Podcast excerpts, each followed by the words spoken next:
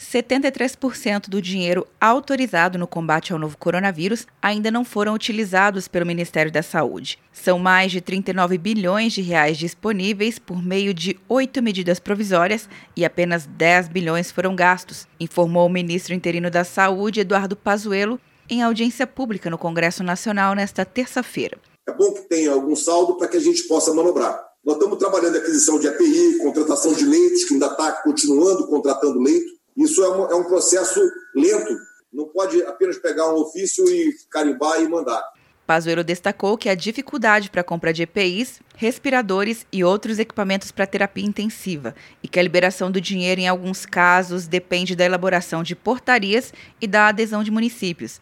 O relator da Comissão Mista da Covid-19, deputado Francisco Júnior, cobrou do ministro interino informações sobre a fila de espera nas UTIs do país. Com frequência, são veiculadas notícias de pacientes que vão a óbito por não conseguirem a internação. Assim, tornam-se essenciais informações quanto à quantidade de leitos ocupados por pacientes com Covid-19. Deve ser ponderado que são dados importantes para a retomada gradual da atividade econômica. Eduardo Pazuello informou que estava trabalhando para a divulgação dos dados. Até o final da semana é a data para você ter isso no nosso LocalizaSUS. Isso foi a primeira coisa que eu pedi. Esses são os dados fundamentais para a gente poder acompanhar a situação naquele município, naquele estado. De acordo com o ministro, a pasta vai disponibilizar até o final desta semana as informações sobre as taxas de ocupação de leitos de UTI nos estados e municípios, além de dados sobre as filas de espera de pacientes com Covid-19. Para essa quarta-feira, o Ministério promete apresentar a estratégia para a testagem em massa da população.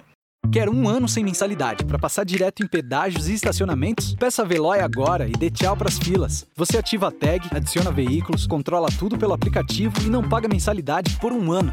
É por tempo limitado, não perca. Veloé, piscou, passou. De Brasília, Luciana Castro.